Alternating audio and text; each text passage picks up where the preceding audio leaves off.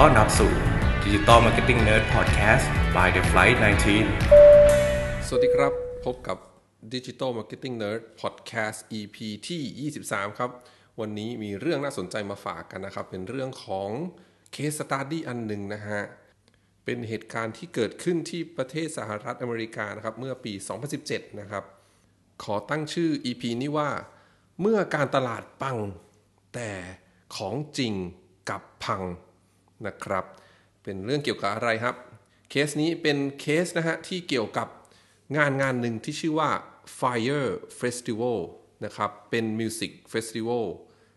งานหนึ่งนะฮะ Fire เนี่ยสะกดว่า F Y R E นะครับ จริงๆแล้ว Fire นะฮะเริ่มต้นคือเป็นแอปครับ เป็นแอปที่ทำให้เราสามารถ booking นะฮะศิลปินนะครับที่จะไปออกงานอีเวนต์นะฮะหรือว่างานคอนเสิร์ตต่างๆ ได้นะครับ ให้พวก organizer นะฮะหรือว่าผู้จัดงานนะครับมามา book ได้ในระบบนะครับ ทีเนี้ย Fyre App เนี่ยนะฮะ founder นะครับแล้วก็หุ้นส่วนนะฮะก็วางแผนที่อยากที่อยากที่จะเปิดตัวนะครับอย่างยิ่งใหญ่นะครับ ก็เลยคุยกันว่าอยากจะเปิดตัวโดยเป็นการทำ music festival ขึ้นมางานหนึ่งนะฮะตั้งชื่อว่า Fyre Festival นะครับ ความตั้งใจของเขาคือ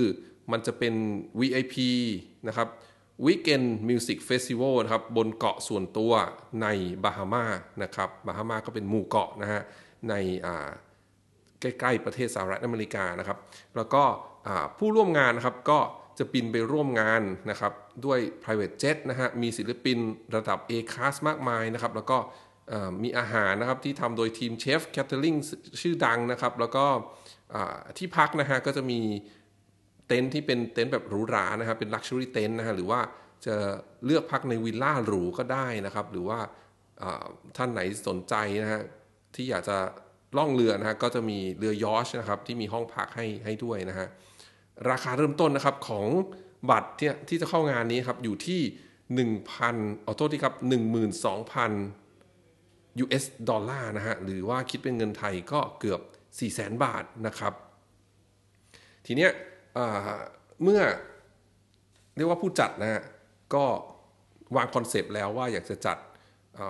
music festival นะฮะแบบ VIP นะครับที่ชื่อว่า Fyre Festival เนี่ยครับก็ผู้จัดนะฮะก็ลงทุนนะครับทำโปรโมวิดีโอนะฮะไปถ่ายทำที่บนเกาะนะครับในบาฮามาสเลยนะฮะก็เอานางแบบเอาทีมงานไปนะครับ การถ่ายทำครั้งนี้ก็เรียกว่าลงทุนเยอะนะฮะแล้วก็ทำภาพออกมาได้ค่อนข้างน่าสนใจแล้วก็พูดง่ายๆคือเหมือนขายฝันนะฮะนะครับมีภาพของนางแบบเล่นบนชายหาดนะฮะดูสนุกเป็นชายหาดแบบส่วนตัวนะฮะมีการล่องเรือยอชนะครับเล่นเจ็ตสกีนะฮะมีปาร์ตี้นะครับ แล้วก็มีภาพที่ลงจาก private jet ต่างๆนะฮะ คือเป็นดูก็ดูแล้วคือแบบให้อารมณ์นะฮะของการเป็นปาร์ตี้แบบ luxury หรูหรานะฮะ VIP นะครับบนบนหาดส่วนตัวนะครับ แล้วก็ที่สำคัญครับ นอกจาก promo video ตัวนี้ฮะก็จะมีการใช้ Instagram Influencer นะฮะหรือว่า Influencer Marketing นะครับ โดยมีอินฟลูเอนเซอร์กว่า 400 คนนะครับนะครับที่ ในจำนวนนี้ฮะก็มีคนดังมากมายด้วยนะฮะ เช่นหนึ่งในนั้นก็มี Kendall Jen Kendall Jenner นะฮะ แล้วก็ทั้ง 400 คนเนี่ยก็โพสต์นะครับโปรโมท Fire Festival นะฮะ พร้อมๆกันนะครับทำให้เกิดการกระแสนะฮะ มีบัสเกิดขึ้นนะครับ ให้กับกลุ่มเป้าหมายนะฮะในวงกว้างนะครับ แล้วก็รวดเร็วมากนะครับ แล้วก็นอกจากนั้นเองตัวเว็บไซต์นะฮะก็ทำออกมาได้ สวยงามนะฮะแล้วก็มีรายละเอียดพร้อมนะฮะสามารถกดนะครับเพื่อซื้อบัตรได้เลยนะครับผมแล้วก็มีเรื่องของโซเชียลมีเดียต่างๆ ครบถ้วนนะฮะมีทีมงานดูแลนะฮะเรียกได้ว่าส่วนของงานครีเอทีฟนะครับงาน marketing เนี่ยทำได้ดีสวยงามมากๆนะครับผมแม้จะเป็นงาน festival นะฮะงานแรกนะครับเป็นเหมือนงานใหม่ที่ไม่มีคนรู้จักชื่อเลยกับงาน music festival ครั้งนี้นะฮะแต่ว่าการทำ เรียกว่า marketing ออกมานะครับได้ดูน่าเชื่อถือมากๆนะครับ แล้วก็บัตรก็ขายดีถล่มทลายนะแม้บัตรจะราคาใบหนึ่งเกือบ 4 0 0 0 0 0 บาทนะฮะก็กลุ่มเขาค่อนข้างชัดเจนครับจะเป็นกลุ่มคนที่ชอบแน่นอนชอบปาร์ตี้นะฮะชอบ hang out นะครับ แล้วก็เป็นคนที่มีกำลังซื้อค่อนข้างสูงนะครับผม เรียกว่า digital marketing ครั้งนี้ก็ทำได้ดีมากๆนะครับทำให้เกิด conversion ได้นะฮะแล้วก็แต่แล้วครับ นะฮะเมื่อถึงใกล้วันงานจริง ๆนะครับ ก็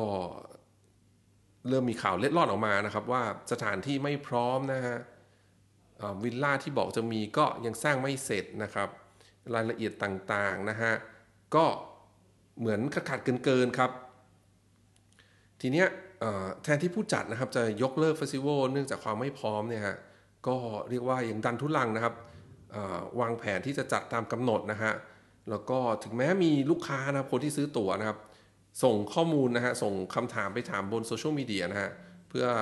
ถามความแน่ใจว่าเฮ้ยงานนี้ยังมันโอเคใช่ไหมจัดแล้วจะโอเคใช่ไหมถ้าถ้าไอบินไปแล้วจะมีที่พักใช่ไหมเรื่องของอาหารการกินเป็นยังไงนะฮะก็ผู้จัดเนี่ยก็ให้เอ็นซีที่ดูแลเนี่ยคอยลบคอมเมนต์หรือคำถามต่างๆนะที่ที่ดูแล้วจะเป็นแง่ลบนะออก แล้วก็เลือกที่จะไม่ตอบอะไรเลยนะครับ แล้วก็เมื่อ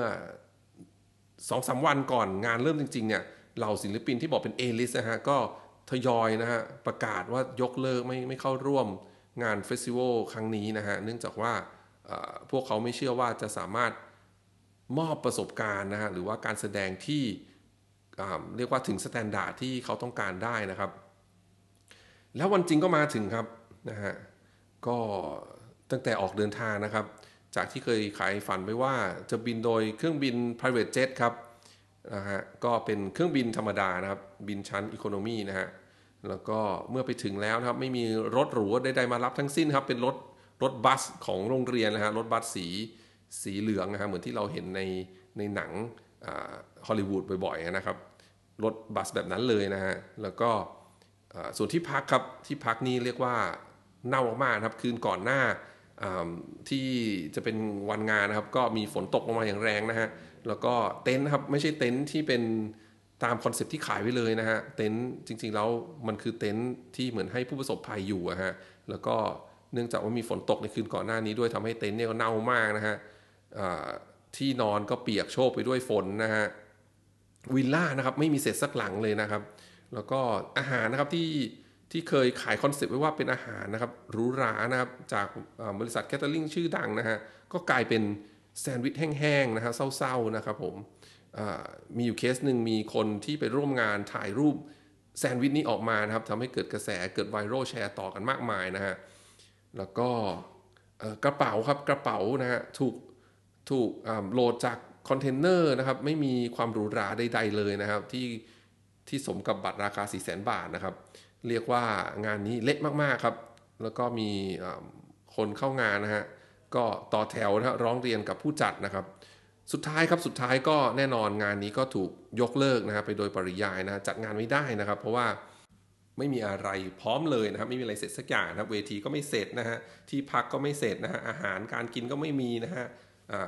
เครื่องดื่มน้ำเปล่าอะไรนะก็ขาดแคลนนะครับนะครับ คนก็ไปออกันที่สนามบินนะฮะ ซ้ำร้ายกว่านั้นก็คือไม่มีไฟกลับด้วยนะฮะก็ต้องไปรอที่สนามบินนะครับ ก็ข่าวนี้ก็เป็นข่าวใหญ่นะเป็นข่าวดังเลยนะครับในในประเทศสหรัฐอเมริกาช่วงนั้นนะฮะแล้วก็มีข่าวไปทั่วโลกครับนะครับ ก็สุดท้ายเคสนี้ครับนะฮะอย่างที่บอกครับคือไม่มีอะไรนะครับใกล้เคียงกับสิ่งที่นำเสนอออกมาตอนขายเลยนะฮะก็ผู้จัดก็ถูกฟ้องร้องนะครับเจ้าของงานฮะโดนตัดสินจำคุกนะครับ แล้วก็ นอกจากนั้นก็มีกระแสนะครับให้เอาผิดกับเหล่าอินฟลูเอนเซอร์นะครับคนดังต่างๆ ที่ช่วยโปรโมทงานนี้นะฮะที่ทำให้คนหลงเชื่อนะครับ แล้วก็ซื้อบัตรเข้างานนะฮะพูดง่ายๆคือเป็นการหลอกลวงประเภทหนึ่งนั่นเองนะฮะ selling false hope นะครับนะฮะจริงๆแล้วงานนี้ครับมันเกิดขึ้นได้จาก promo video เจ๋งๆ ตัวเดียวเลยนะครับ แล้วก็อินฟลูเอนเซอร์400 คนที่บอกนะฮะที่ทำให้ คอนเซปต์ของงานนี้ขายได้นะครับ มีคนหลงเชื่อนะฮะซื้อตั๋วนะฮะในในราคาเกือบ4 0 0 0 0 0 บาทนะครับนะฮะก็เป็น case study เคสหนึ่งครับ ที่บอกว่าเป็นการทำ marketing ที่เรียกว่าจริงๆ ก็คือถือว่าประสบความสำเร็จนะฮะในแง่ของการทำ marketing นะครับ เพียงแต่ว่าของจริงนะฮะที่ส่งให้กับลูกค้าเนี่ยไม่ได้ตรงกับสิ่งที่นำเสนอตอนขายเลยแม้แต่นิดเดียวนะครับ อีกเรื่องหนึ่งที่เป็นบทเรียนที่สำคัญก็คือว่า เมื่อผู้จัดนะครับ เริ่มรู้ตัวแล้วว่าไม่น่าจะสามารถจัดงานนะฮะได้ตามที่เคยขายไปนะฮะแทนที่จะตัดสินใจยกเลิกงานหรือว่าเลื่อนงานออกไปนะฮะกลับไม่ทำแบบนั้นครับกับดันทุรังพยายามจะจัดมันให้ได้นะทั้งทั้งที่หลาย ๆ อย่างก็ไม่พร้อมนะฮะจนให้คนบินไปถึงที่แล้วนะฮะแล้วก็ต้องไปแก้ปัญหาหน้างาน ซึ่งสุดท้ายแล้วมันก็แก้อะไรแทบไม่ได้แล้วนะครับผมก็สำหรับท่านที่สนใจครับ อยากจะรู้ข้อมูลเพิ่มเติมเกี่ยวกับงานงานนี้นะฮะกับเกี่ยวกับเคสเคสนี้นะครับสามารถไปดูได้ใน Netflix ครับตอนนี้ Netflix นะครับมีสตรีมมิ่งเรื่องนี้อยู่นะครับเป็นสารคดีนะครับที่ชื่อว่า The Greatest Party That Never Happened นะครับ Fyre Festival